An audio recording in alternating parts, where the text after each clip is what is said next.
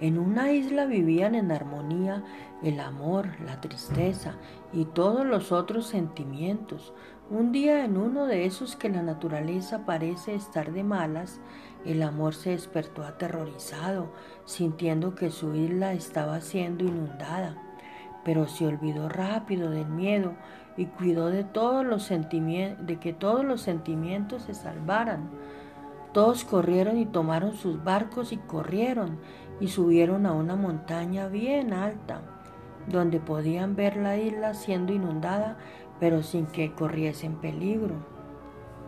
Solo que el amor no se apresuró, el amor nunca se apresura, él quería quedarse un poquito más en su isla, pero cuando se estaba casi ahogando el amor se acordó de que no debía morir, entonces corrió en dirección a los barcos que partieron y gritó auxilio.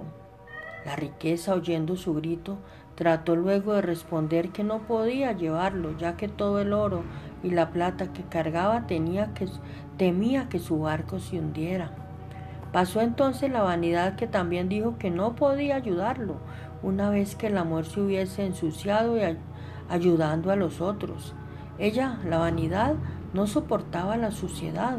Por detrás de la vanidad venía la tristeza, que se sentía tan profunda que no quería estar acompañada por nadie.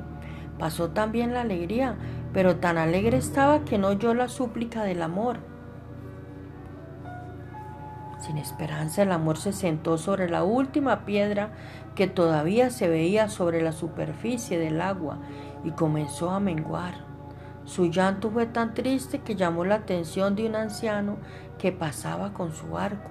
El viejo tomó al amor en sus brazos y lo llevó hacia la montaña más alta, junto con los otros sentimientos.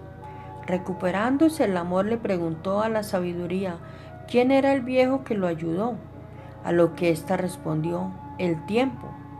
El amor cuestionó, ¿por qué solo el tiempo pudo traerme aquí?